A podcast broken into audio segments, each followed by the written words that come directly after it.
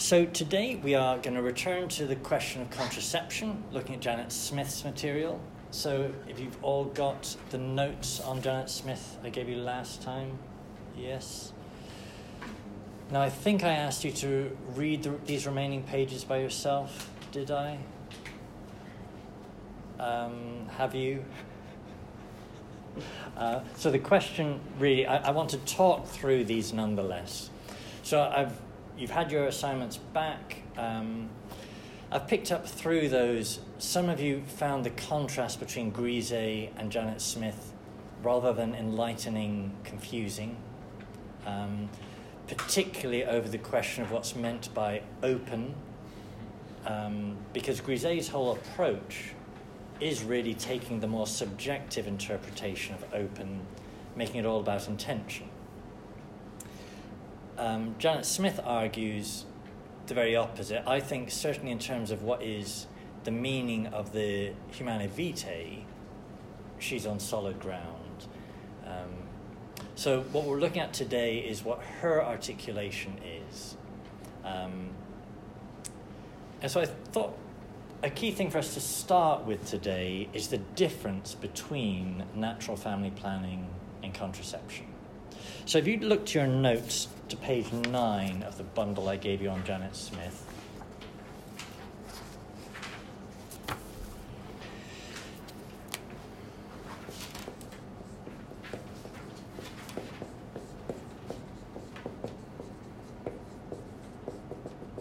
um, and I've listed there a group of analogies. Um, now, with an analogy, you're not talking about something that is the same thing. You are talking about something that is similar, has a point of comparison. So that by making that comparison, it helps you understand the other thing, but it isn't the other thing. Yes? So, with the analogies I've got on that page, we're not talking about something that is the same. But let's talk through what those things are. Um, so, top of the page there, I've said analogies to explain the difference between natural family planning and contraception. And the first point I want us to all be clear about is that the difference isn't in being artificial. Um, so that there are many artificial devices that work with nature um, that are, you know, great that the church is enthusiastic about.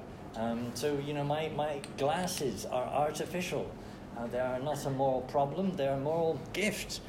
Um, a hearing aid, working with not just the physical hearing of the ear, but the whole human functioning of communication of um, so it's not just about a physical process being assisted, but when we look at that physical process in terms of how it serves the human being um, and the functioning, the purpose, um, it's restoring it to function. It's not working against nature, it's working with nature.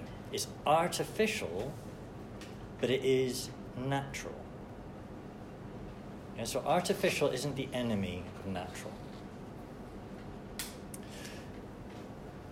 So you may or may not have picked up in different bits of the literature. Some writers will talk about artificial contraception as being immoral. It's increasingly become the case that writers will talk about contraception being immoral, by which they're wanting to kind of make the point it's not being artificial that's the problem. It's contraception. Whatever contraception is, that's the problem. And so one of the points I've made is, is you, you can actually have an artificial natural family planning, and that you measure your symptoms, or the woman measures her symptoms artificially. She has a temperature gun. She has um, the, the chemist Boots in the UK has a, another device to measure a woman's symptoms artificially, but it's natural. Um, so artificial doesn't mean unnatural.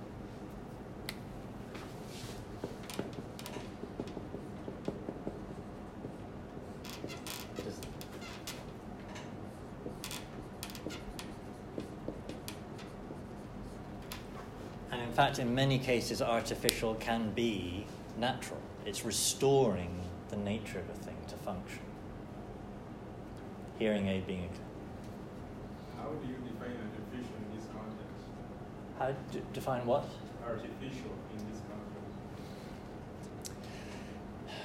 That's a good question. I think the point is we're not concerned about the word artificial theologically. We're concerned about unnatural. So the real question is how are we defining unnatural? So a device helping you isn't a problem. The question is whether it helps you in a way that is against your nature and against the nature of the activity. Does that clarify?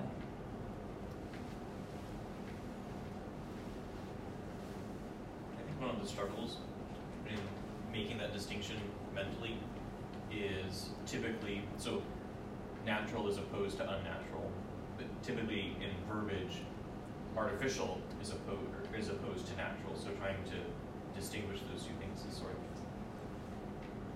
you have to be very attentive to it, I guess. Thought. And I think you, you're into the heart of terminology what is the problem, and that the church is using these words philosophically, quite precisely according to our natural law teaching. But popular discourse has these same words, mm. but uses them differently. And so a good Catholic can take those words and think they know what they mean, but they don't mean what the church means. And so, as I've said before, you can have your certain type of kind of uber Catholic couple that will be so keen to do the right thing that they'll actually do more than the church is calling for because they've so thoroughly rejected anything vaguely artificial that they're not even measuring their symptoms.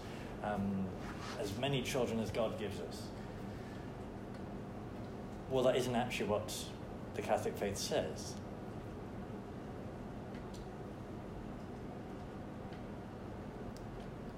Okay, next bullet point there. So, the difference isn't in intention. This is a big thing. And obviously, Grisez does hinge everything in intention. And that does mean, although he comes to the same conclusion, contraception's a sin, natural family planning is not a sin, the whole structure of his argument is quite novel. It's not in the tradition, it's not normal. Um,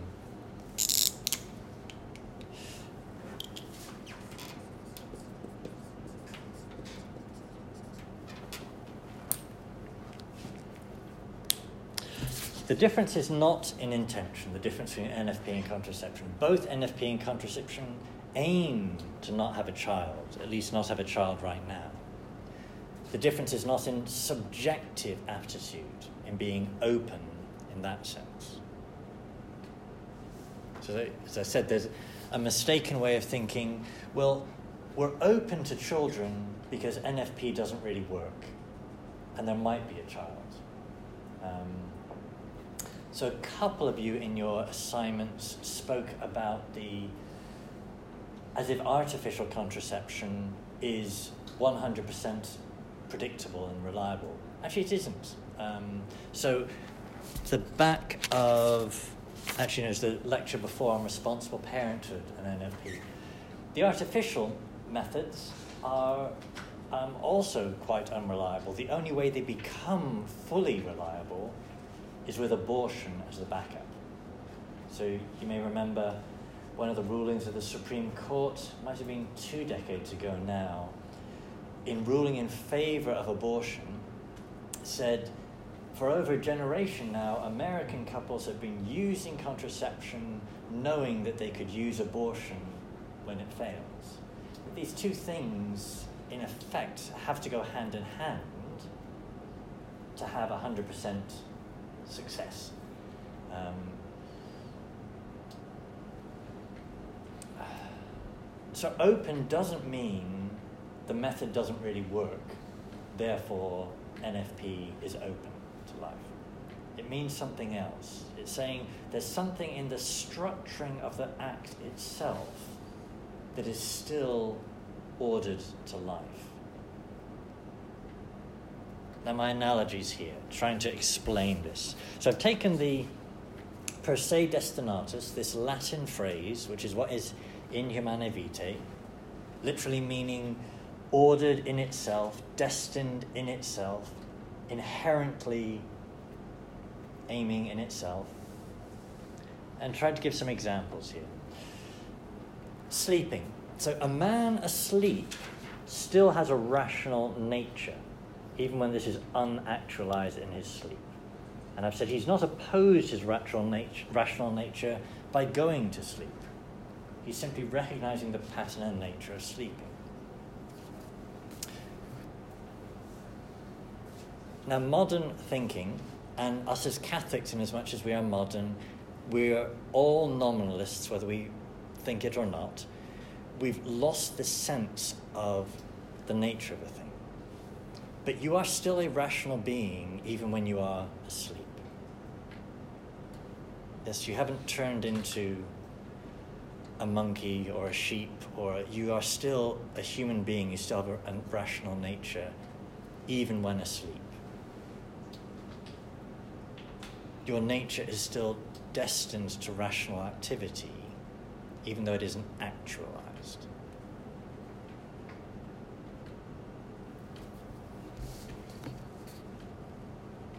Um, now, I know in saying that I'm stating what, in a sense, is very, very obvious, but are you seeing the connection in terms of the analogy here? My next analogy, a blind eye. So, this is Janet Smith's analogy. A blind eye is still ordered towards sight. That's still what it is an eye. What is an eye? It's a thing that sees. A blind eye isn't seeing very well. But that is still what an eye is. It hasn't become a toenail, it's still an eye. Yeah? And if you have a partially working eye, well, it's not fully functional. Um, and using it while partially functioning hasn't caused the partial function.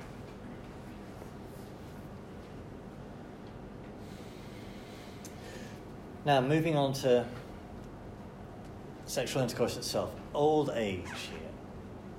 An old couple's union is still per se destinatus ordered towards children, even when they're old and infertile. That the conjugal act retains that meaning, even when it's not actualized. So, what is sex about, sexual intercourse? in itself, it's an act that has a number of significances. If we think of the what is marriage about, a, a threefold end we talked about: procreation, serving the common good by being a place where children can be raised, serving the good of the couple in their in their union, their permanence, their faithfulness, their love, their total self gift, and the, the remedy for concupiscence. Well, even when the procreation aspect is no longer, because of old age, realizable, the other things don't cease to be present. It's still the nature of the union, the type of union it is.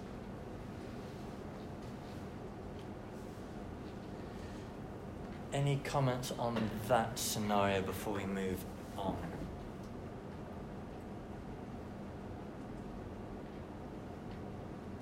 An old couple, they haven't caused themselves to be infertile, they just are infertile, they're of, of that age. But the sex act still has the meaning, the significance of union, of a remedy for concupiscence. And it still has the meaning of procreation even though that isn't realizable as a meaning. That's what sex is about. So they don't have to say, well, we can no longer have a child now, we're 55 years old, therefore we can't have sex anymore. Well, no, that's never been what you know the, the Christian tradition has said. Um, but an old couple are definitely not going to be having more children.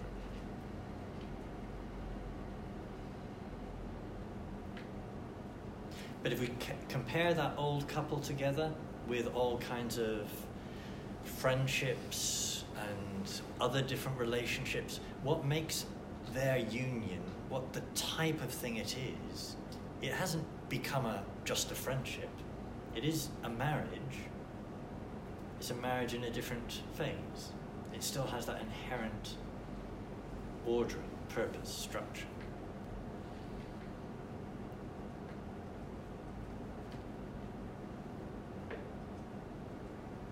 Now everyone's gone very silent, which either means you're not really following me or I'm stating stuff too obvious.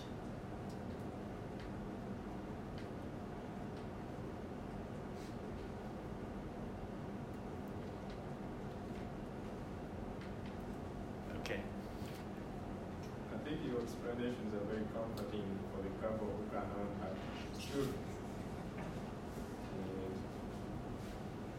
you know, that's a nice way to encourage them that even when they have a sexual act, they still gear towards procreation even if they can't. Mm-hmm. Uh, when the man is sleeping, of course, his rational faculty is completely done. And there's no way he can exercise that. Um, but uh, the problem I see that continues to grow is um, for the couple who don't have problems with fertility. They're not bored. Um, uh, the, the woman is not infertile. Mm-hmm. But they choose to have sex simply for unity of need. Uh, even when the uh, fertility time is not. So, why should they have sex when it is only for the unity of need?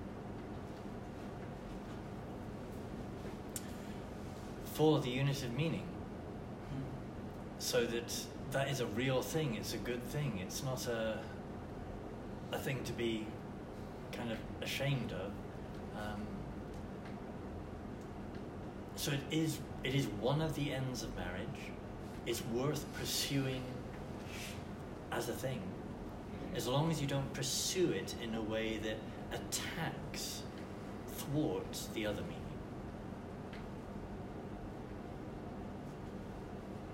Let me spell through the, the next bits of my analogy here, and we'll keep coming back to this because, in a sense, we have to sit with this long enough for you to feel comfortable with this. As a priest, to, to in a sense say the opposite, you're not comfortable. You kind of hear what the church says, you don't disagree, but you don't feel yourself able to explain it. Well, there are lots of things that that's true for you, any priest. The Trinity. I, kind I hear it. The Lord says it. It's there in the Bible.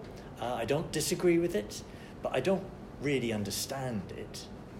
Um, there are many things with parishioners, with couples, with teenagers, that what I'm saying isn't I've figured this out, but this is what we have received.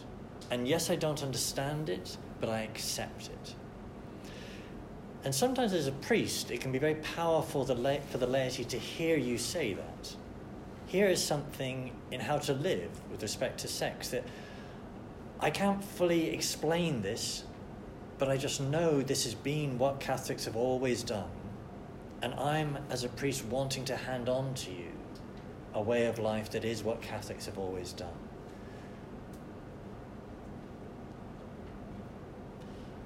So we want to try to understand but sometimes there are things we can't articulate, but we need to at least be able to articulate that. Um, and there's a type of intellectual humility in that that can be very appealing in our modern age.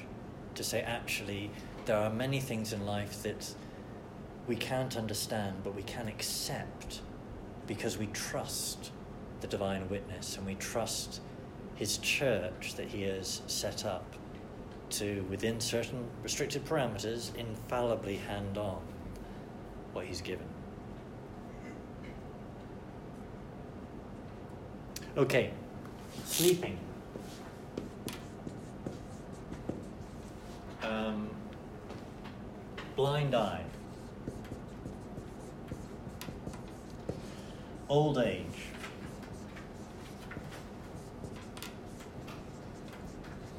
Infertile because of old age. Then just infertile. Now you will come across a lot of couples who are in this category who want to be fertile and they're not. And they will engage in this teaching in a very different way, but sometimes also an equally diff- difficult way. Um,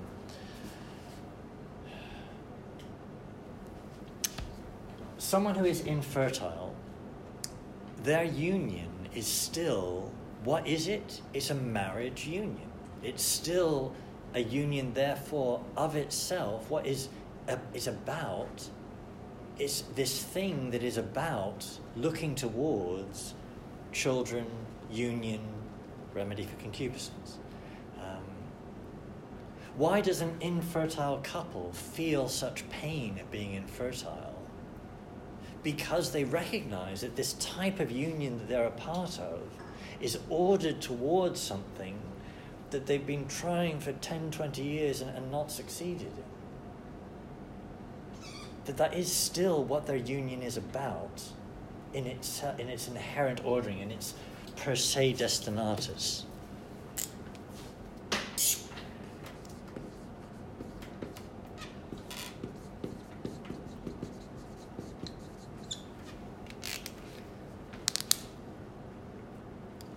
So, what have I said there? Long term infertility. A sex act still has a procreative meaning even when a young couple are infertile. The conjugal act possesses this as its inherent meaning.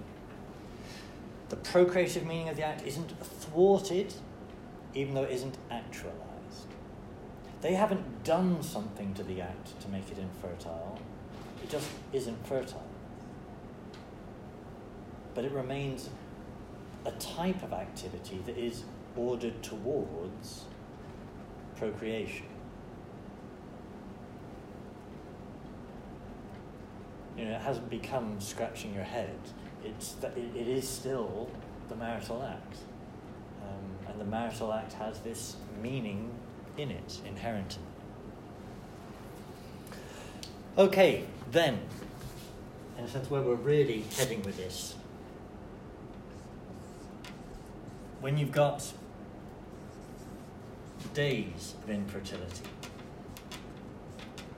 So, someone who we would generally speaking say a fertile couple, a fertile young woman, but she has many days of her month that she isn't fertile. So, an infertile day of the month for a normally fertile couple. A sex act still has a procreative meaning even when performed on an infertile day. The procreative meaning of the acts isn't thwarted, even though it's not actualized. Rather, the couple simply recognize the pattern and nature of the woman's fertility cycles. Sexual intercourse on a day when you're not fertile engages the unitive meaning, even while knowing that the procreative meaning isn't being realized. So the procreative meaning's still inherent there, it's still there, but it isn't realized, it isn't actualized. It's, it's sleeping, to come back to that analogy. And you know it's sleeping. The two meanings, one of them is sleeping on this day, the other is active. And you engage with it using, in actuality, the meaning that is still there, fully knowing that it's still there and the other isn't there. Then, quoting Elizabeth Anscombe in that footnote um, that I quoted before, for you to use the rhythm method, um, for you use the rhythm method, not just by having intercourse now, but by not having it next week, say. And not having it next week isn't something that does something to today's intercourse to turn it into an infertile act. Today's intercourse is an ordinary act of intercourse, an ordinary marriage act. You haven't changed the act, it's still the marriage act. You haven't thwarted its potentialities, its meaning, its per se destinatus. Um, you just know, engaging in it on these days, that it's not fertile. And you might not know exactly how accurately you've measured which day she's fertile and not. But you do know, in as much as you have measured that accurately, you haven't thwarted the act, you haven't caused it, you're just engaging with it, knowing she's not fertile.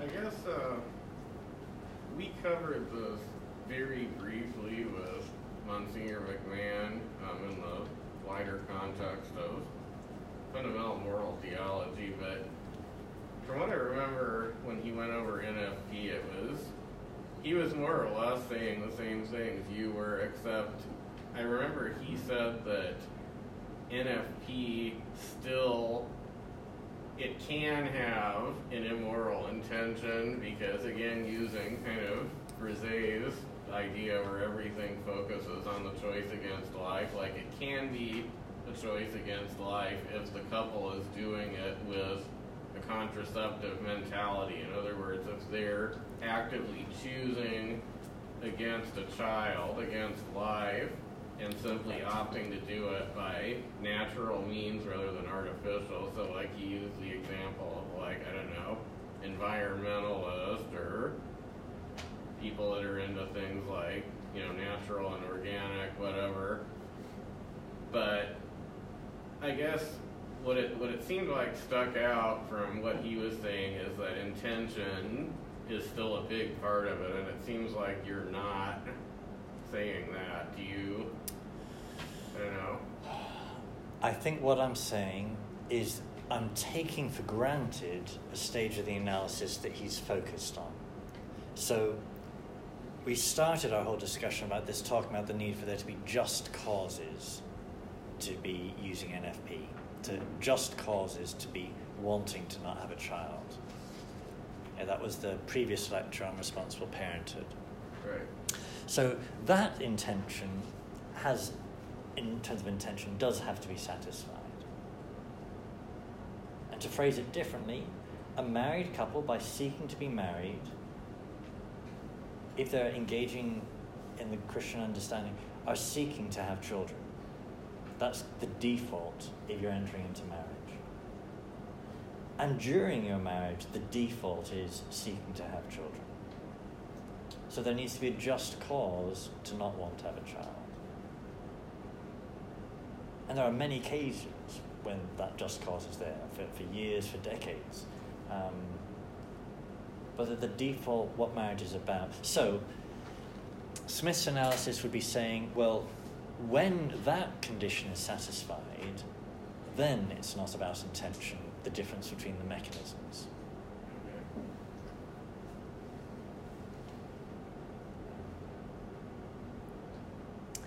And if you engage in the mechanism of NFP with a contraceptive mentality, to use the, the terminology that actually is used by Grisez but would also be used by Janet Smith, um, you, you think that, well, I'm not being artificial, therefore I'm being Catholic.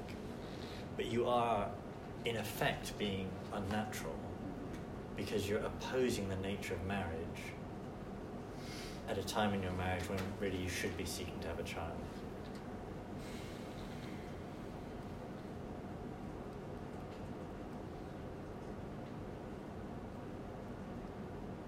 you know, the traditional thing before a couple would get married is the man approaching the woman to ask her to marry him would have established himself able to provide for her and their offspring.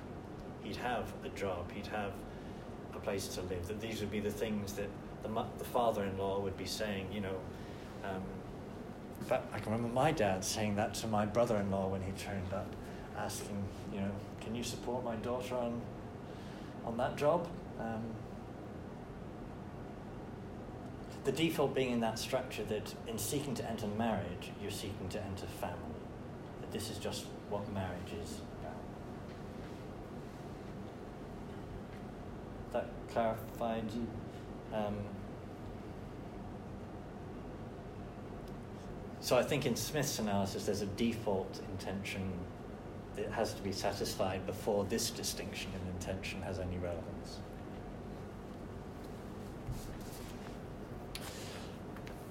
Okay, bottom of the page here, I, I make some contrasts. I say getting drunk isn't the same as going to sleep. There's a typo there. I say not the same and going to sleep. It should say not the same as going to sleep. A man thwarts his rational nature by willfully getting drunk. He's chosen a course of action that, oh goodness, again, is contrary to his dignity as a rational creature. Yeah, so it is very possible, it frequently happens. A man says, I want to get drunk tonight. I want to drink so much I am no longer rational. Yes?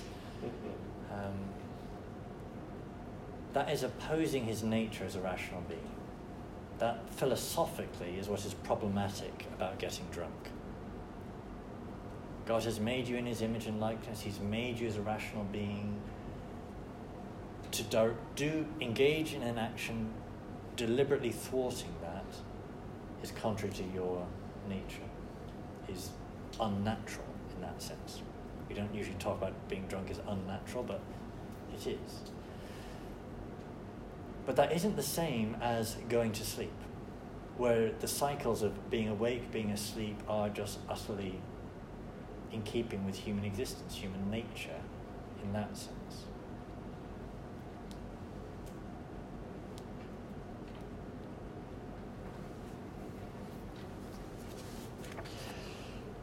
So say sleeping versus getting drunk. In both of these acts, you continue to be a rational being, but in one of the acts, you don't respect your rational nature. Blinding yourself is attacking the meaning of the eye. So, you know, if you, by no choice of your own, don't have a fully functioning eye, then you can use it in as much as it, it is functioning but if you attack it by blinding it, you know, I've had enough of looking at all these miserable people. Um, I'm going to pluck my eyes out. Um, I'm thwarting the nature of my eye. Um, using a condom is not like having sex on an infertile day that using a condom, a man thwarts the procreative meaning of his sex act when he puts a condom on in sex. He's chosen to engage in an act, putting on a condom, designed to directly thwart the procreative meaning of the act. And therefore unnatural. So the condom isn't problematic because it's artificial, the condom is problematic because it's unnatural. It's opposing, directly thwarting the nature of the Marriage Act.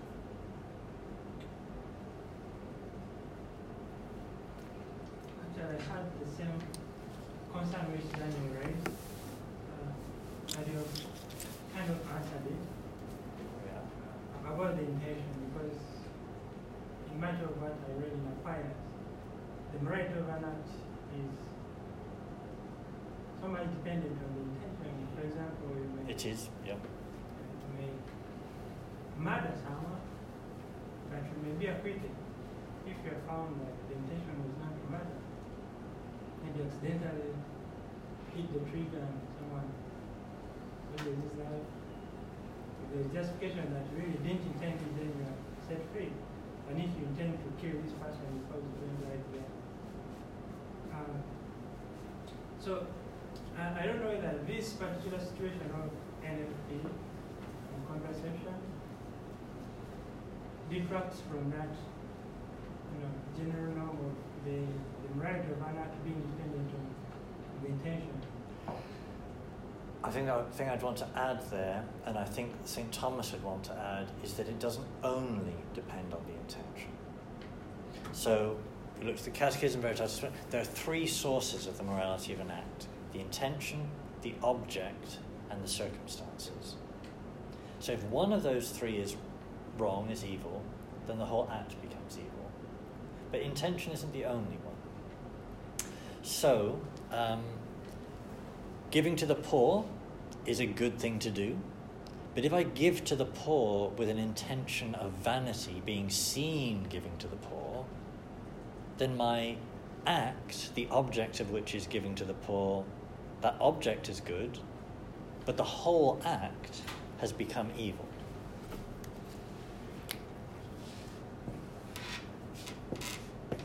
These are called the sources of morality intention, object, circumstances.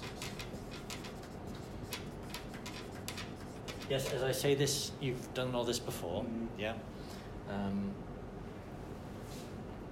so, intention is one of the things that can make an act evil. And if the intention is evil, the act becomes evil. But even if the intention is good, the object has to be good as well. So, there are lots of objects that are what's called intrinsically evil. That in any circumstances, for any intention, it's still wrong to do. Um, so, this is one of the principles that Veritatis Splendor was trying to, to reiterate, maintain, defend. Um, so, contraception is one such example that the object of the act is intrinsically evil. Abortion intrinsically evil. And it's never a circumstance where it becomes okay. There's never an intention where it becomes okay. We might talk about many circumstances where somebody might be less blameworthy, but it never makes the act a good act. So, if one of these three is wrong, ev- evil, the whole becomes evil. the analogy I often come to is because I always talk about eating, don't I? Um, a meal that's poisoned. If one part of my meal, I've got my veg, I've got my potatoes, I've got my meat. If one, if the potatoes are poisoned, but the meat and the veg are healthy, and I eat the meal, well, I die because one bit is poisoned. One bit being evil makes the whole, because I engage in the whole, I don't just engage in the bits the whole because my will chooses the bits, the whole. And if one bit is evil, I will evil.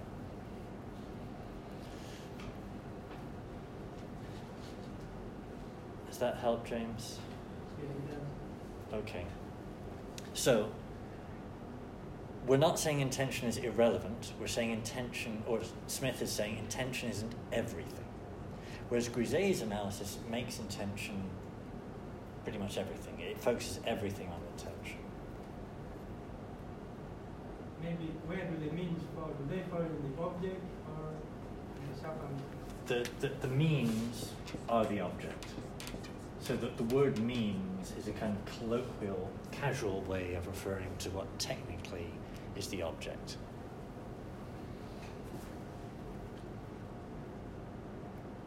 And because I don't just will the end, because that's also how we would refer to the intention, I don't just will the end, I will how I'm going to get there, I will the means to the end. So my will chooses both the end and the means to the end. I will both of them. If one of them is evil, I am willing evil. Which more precisely is why each of these have to be good or neutral in order for the whole act to be a good act.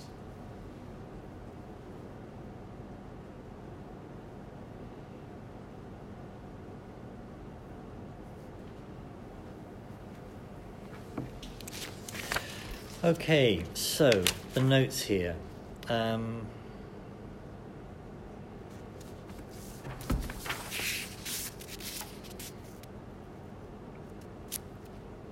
look at page eight, going back a step. Um, so, this is kind of a more precise way of saying what I've been saying about this word open to life. So, Smith makes this point repeatedly, um, saying that to translate it into English is a mistranslation.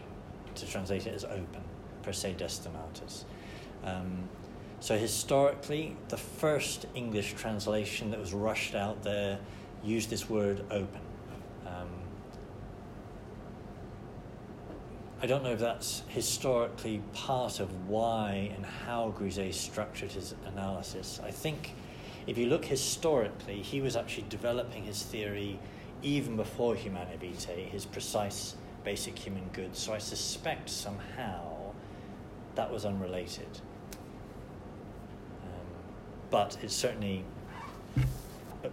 it works happily in his system.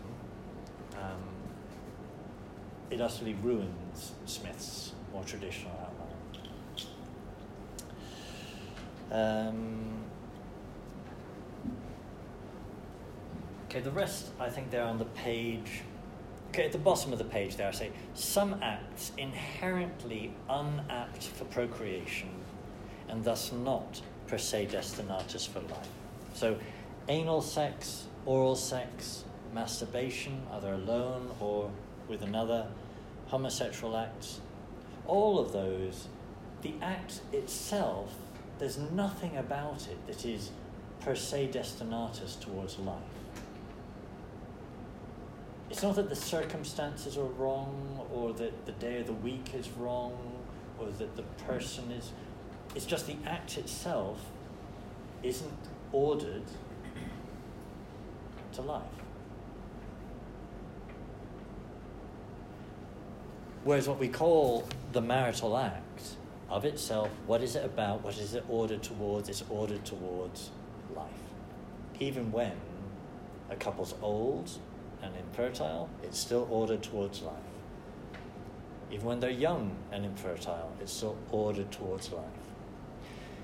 Even on the days of a month in a fertile woman, the days when she is infertile, the act itself is still ordered towards life, even though it won't actualize that on those days.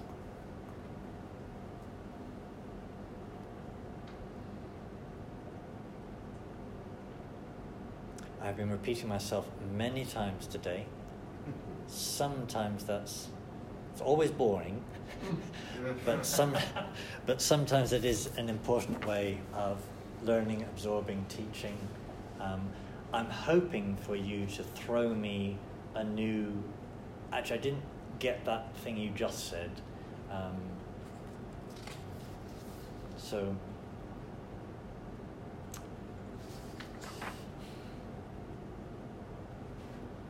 Let's spell this out differently. Page 10.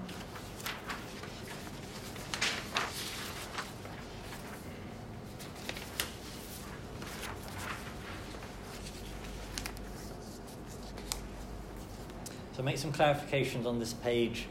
Natural, animal, artificial. So I've made this point before, but just to make it a bit more slowly. Artificial does not imply unnatural. And again, this is us using our words philosophically, technically, catholically, not as the popular world is using these same words. Natural implies something that is in accord with the nature, the purpose, the end of a thing. That's what we mean by natural. That's what Aristotle would mean by the word natural. The following artificial aids restore a thing to function. Spectacles enable us to see, hearing aids enable us to hear. Artificial aids to assist with knowledge of your fertility do not cause the fertility or infertility, they just assist you in knowing. Whereas, in contrast, unnatural means working against nature, against the nature of the act.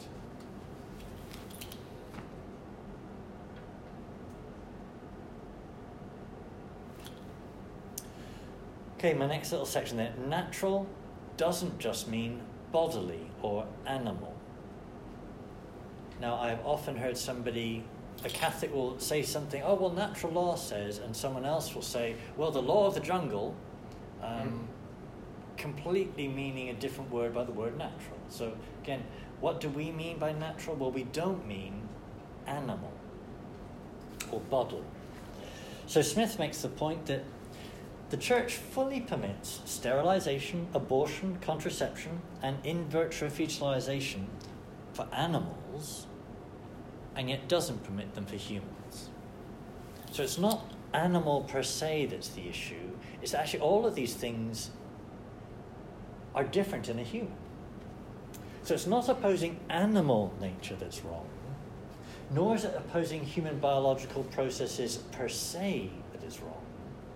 Rather, and here directly quoting Smith, it is because the generative biological processes of man mean something greater for man than they do for animals that the biological processes are evaluated differently.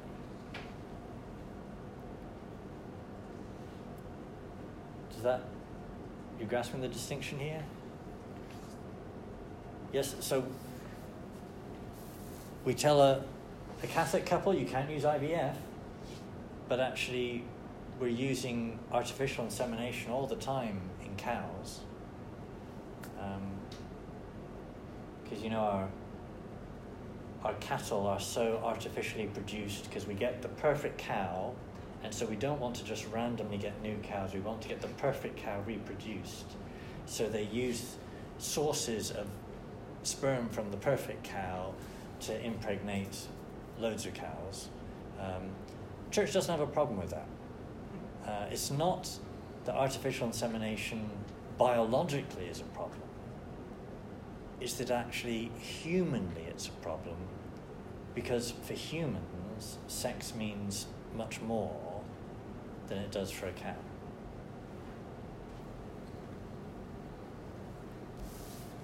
That the act affects us personally, spiritually, morally.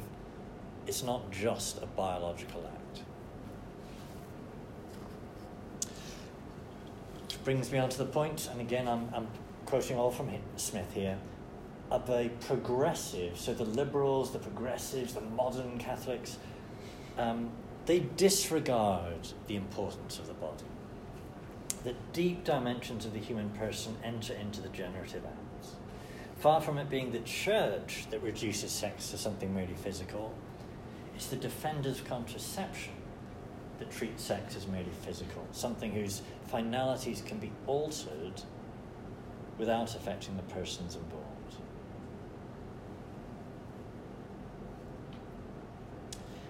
And then I quote Veritatis Splendor. Um, so he refers in that paragraph 48 to the accusation of physicalism or biologism um, says JP2 notes the mistaken tendency to treat the human body as raw data, materially necessary for freedom to make its choice, yet extrinsic to the person, the subject, and the human act. Their functions, their biological human body data, they would not be able to constitute reference points for moral decisions because these inclinations would be merely physical goods, called by some pre moral. So there he's taking a swipe directly at the proportionists. And he notes that the rational soul is the form of the body, and it, it is in the unity of the body and soul that the person is the subject of his own moral acts. So the cow doesn't have a soul. So, sex for the cow lacks that deeper dimension because it is only biological. Whereas for us, all of my bodily actions have a whole nother level of significance because what's engaging with them is this body soul unity, a, a person.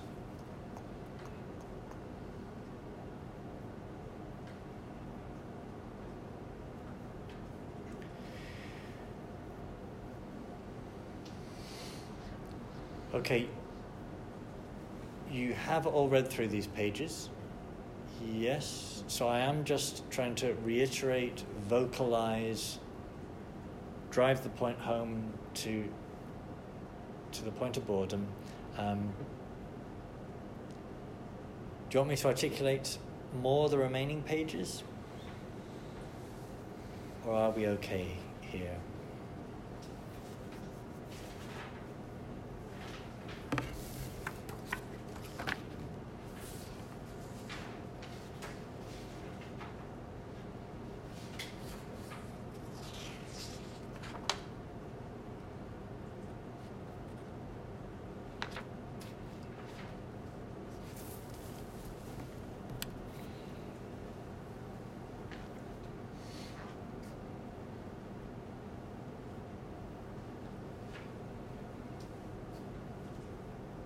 Page 11, I'm specifically saying why contraception is a sin, which is just making the distinction I've been articulating the previous pages.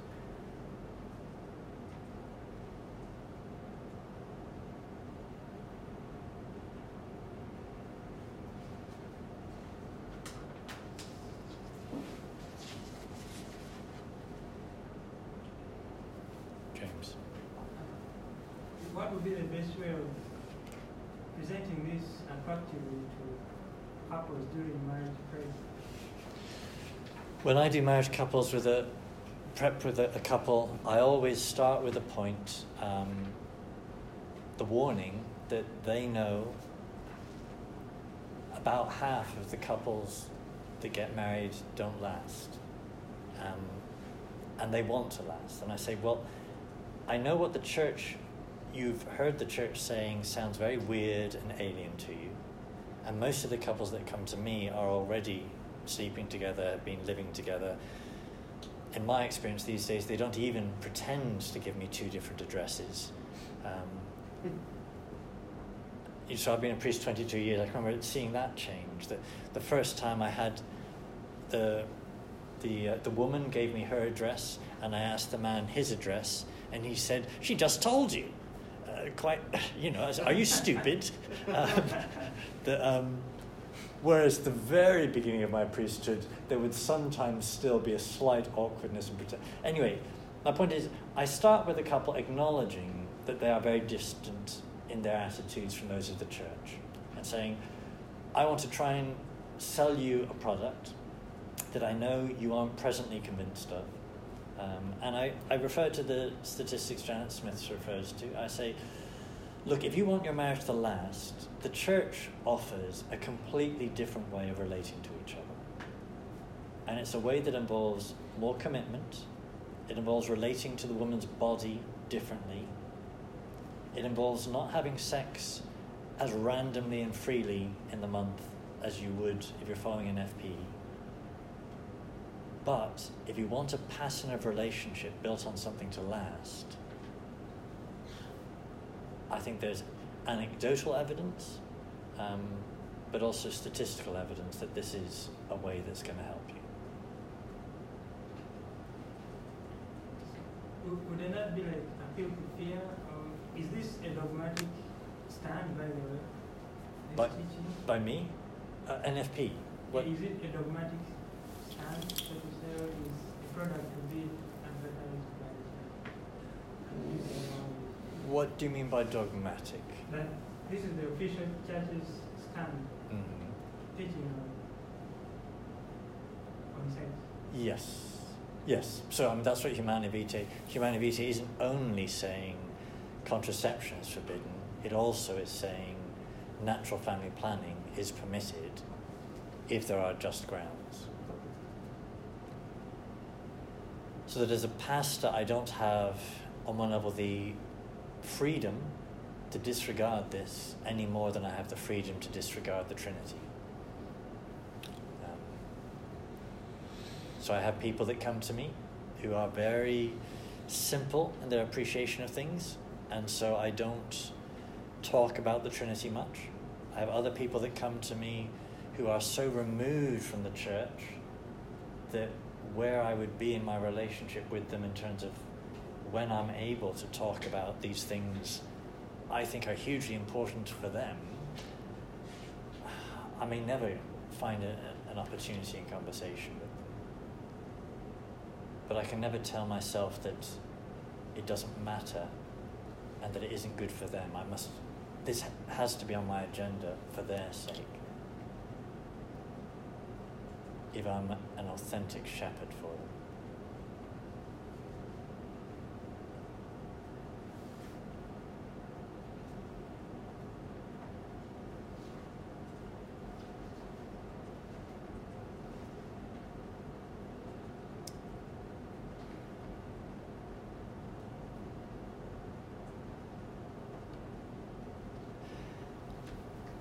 Can we conclude Janet Smith then? So we're going to look at Grisez um, next session but one. Um, so what have we looked at in Janet Smith? Janet Smith has had an approach that is rooting in nature, nature with a knowledge of biology, and saying all these processes, these teach us about the person, teach us about how two persons, a man and a woman committed in marriage, in total self gift, how they relate to each other and that the act of contracepting is unnatural, thwarts the inherent meaning of the act. And by attacking the inherent meaning of the act, damages the relationship with the couple as well.